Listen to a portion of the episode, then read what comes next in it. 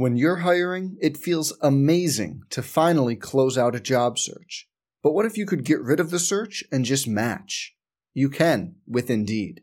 If you need to hire, you need Indeed. Indeed is your matching and hiring platform, with over 350 million global monthly visitors according to Indeed data, and a matching engine that helps you find quality candidates fast. Ditch the busy work. Use Indeed for scheduling, screening, and messaging so you can connect with candidates faster. And Indeed doesn't just help you hire faster. 93% of employers agree Indeed delivers the highest quality matches compared to other job sites, according to a recent Indeed survey. Leveraging over 140 million qualifications and preferences every day, Indeed's matching engine is constantly learning from your preferences. So the more you use Indeed, the better it gets. Join more than 3.5 million businesses worldwide that use Indeed to hire great talent fast. And listeners of this show will get a $75 sponsored job credit to get your jobs more visibility at Indeed.com/Blue Wire. Just go to Indeed.com/Blue Wire right now and support our show by saying you heard about Indeed on this podcast. Indeed.com/Blue Wire. Terms and conditions apply.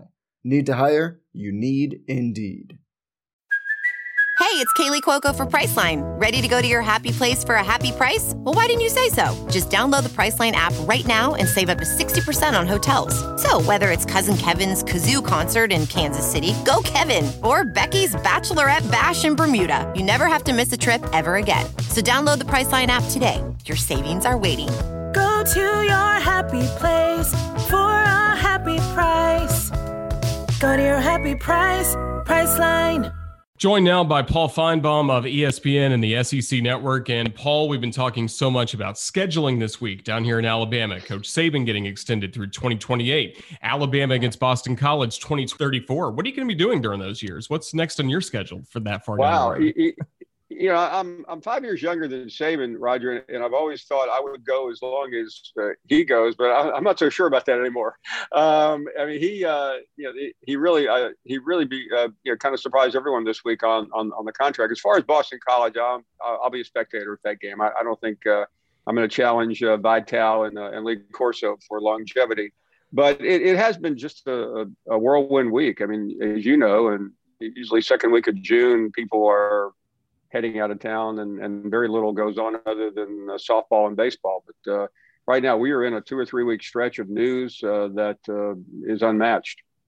We certainly are. And we start with Coach Saban extension. Had been through 2025, gets extended now through 2028. Just what do you make of the timing, if you can really make anything out of the timing of this week's announcement? I just think it's very smart. And, you know, it just seems like this is something that Greg Byrne came up with. You may know differently. I don't, but that's my guess. And the thing that's so significant about what happened Monday was that, you know, the one thing that you could possibly have used against Coach Saban was his age when he turned 70. You can't do that anymore.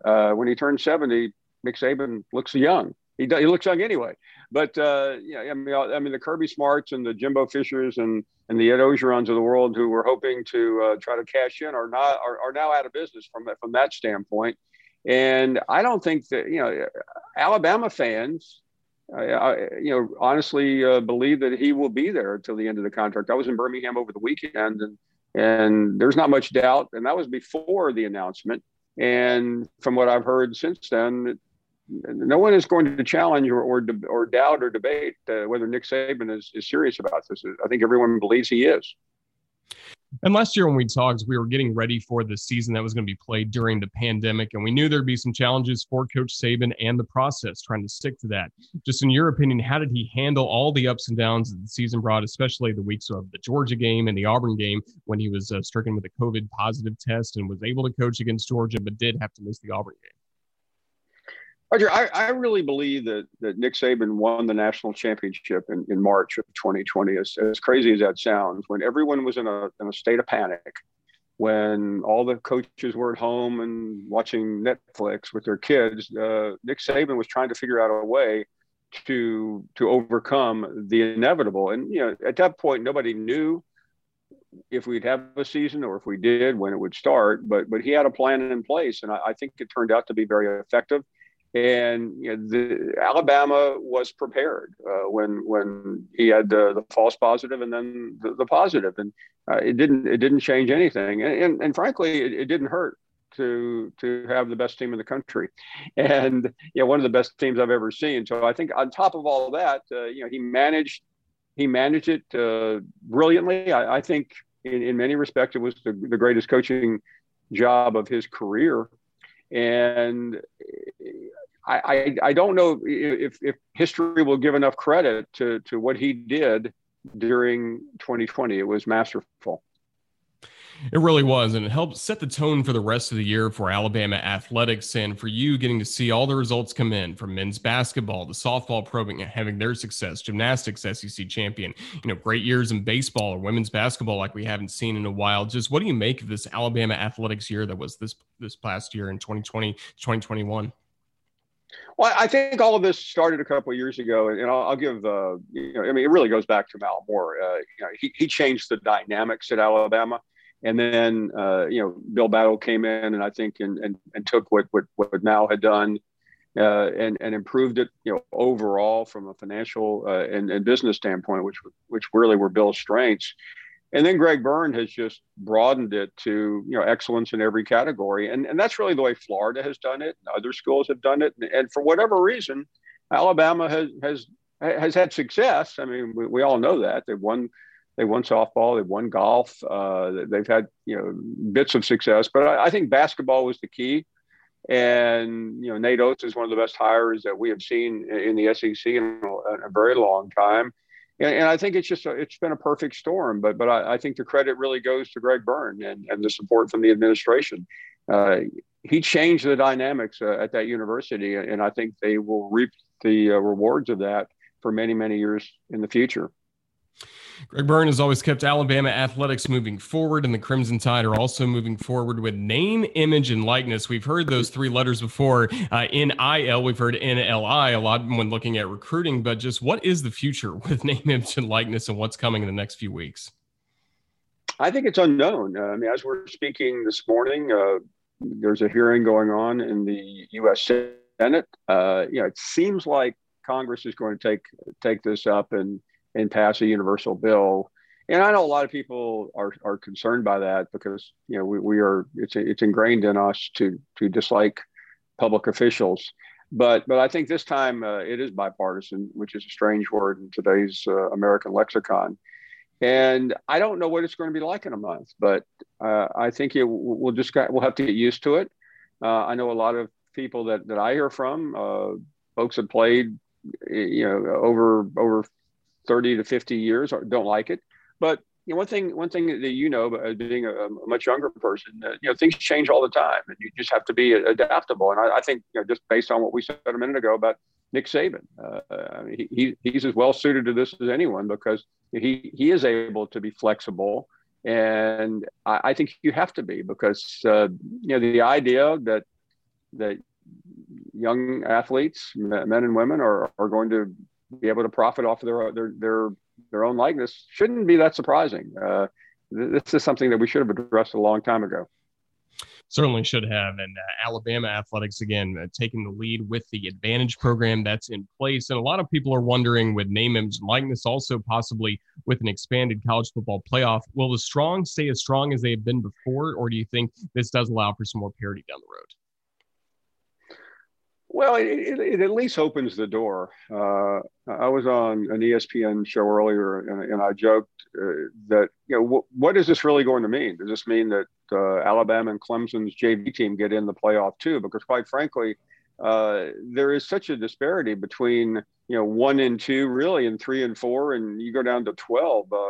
If we used this 12-team playoff, which looks like it's going to happen this most recent year, Oregon won the Pac-12. They were ranked number 25th in the country. They don't belong in there, but they're probably going to get in there in the future. And I think the only good news for at least Alabama fans is if for some reason, you know, there is an absolute catastrophic season under Nick Saban, and meaning that Alabama perhaps loses a game or two, the door is still open. And I think that's a positive. But quite frankly, I don't think it will affect Alabama or Clemson or Ohio State, because they are, at this point, they are so far ahead of everyone else. I think this will make the gap a little closer, maybe from 4 to 8 to 12. But the schools at the top are not going to be affected by this very much. Some people just know there's a better way to do things, like bundling your home and auto insurance with Allstate, or hiring someone to move your piano instead of doing it yourself. So, do things the better way.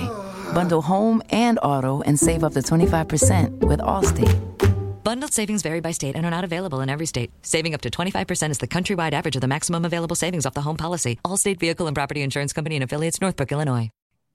Are you surprised that it may be a jump of going from 4 teams to 12? Did you think 8 was going to be the next step, or are you surprised that it is going to be possibly be 12? Yeah, I'm Roger, I'm shocked, quite frankly. I didn't see this coming. You kept hearing it, but you know, these people are so slow to change. You know, the folks that run college football, they're all well-meaning people, but I think some of them still use flip phones right now. And you would just think they were going to stay in the past, but I think they woke up. And, you know, negative ratings and lack of interest can do that to you. And they looked around, and what's the most successful entity in the American sports scene? It's the NFL. And what makes the NFL so exciting? There are a lot of teams that are eligible. And what I think this will do is it will make the month of November more interesting, because right now, if you've lost 2 or 3 games, you're done. This will help coaches because you have to get to the playoff now, or you're not really considered the upper echelon. It will help recruiting, but will it help it enough? I mean, is someone going to decide, I'm not going to Alabama or Clemson, and maybe I'll go, you know, somewhere on the way. I'll go to USC because they're now a playoff team. I don't think it's going to have a big impact from that standpoint, but. You know, college football leaders never cease to amaze me, and I think this time they have finally thrown up their hands. Now, they won't admit that. They'll talk a good game when they start meeting the media next week and the week after. But I think we are here. Well, last summer was really spent on your show the entire time talking about COVID-19. Would we or would we not have a college football season? A lot of social justice conversations as well. What do you think the next few months are going to look like for your show as we get closer to SEC Media Days and what we hope will be a healthy and normal college football season? Yeah, I think, first of all, Roger, there's going to be a level of excitement to this season that I don't think we've ever seen before. You know it. I mean, you live in Alabama where people are getting out. They're going places they haven't been in a long time. So I think when that first weekend comes around, whether it's in Atlanta for the Alabama game or Auburn or LSU or anywhere else, I mean, there is just going to be this pent up energy and excitement.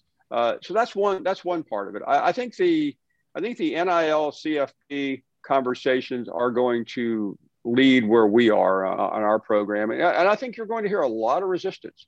You're going to hear a lot of people say, you know, I played on the 61 national championship team in Alabama and we didn't get any money. And I don't know why these young people are today. That's fine. That happens all the time. When I covered the last 2 years of Coach Bryant, I heard about how different it was 20 or 30 years earlier when he had just gotten to Alabama. So it's the evolution of time.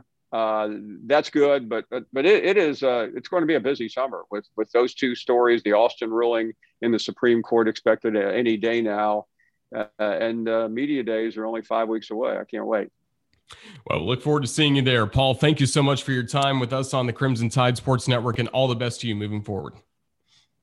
Roger, it's such a pleasure to come on, and look forward to seeing you too. Thank you very much.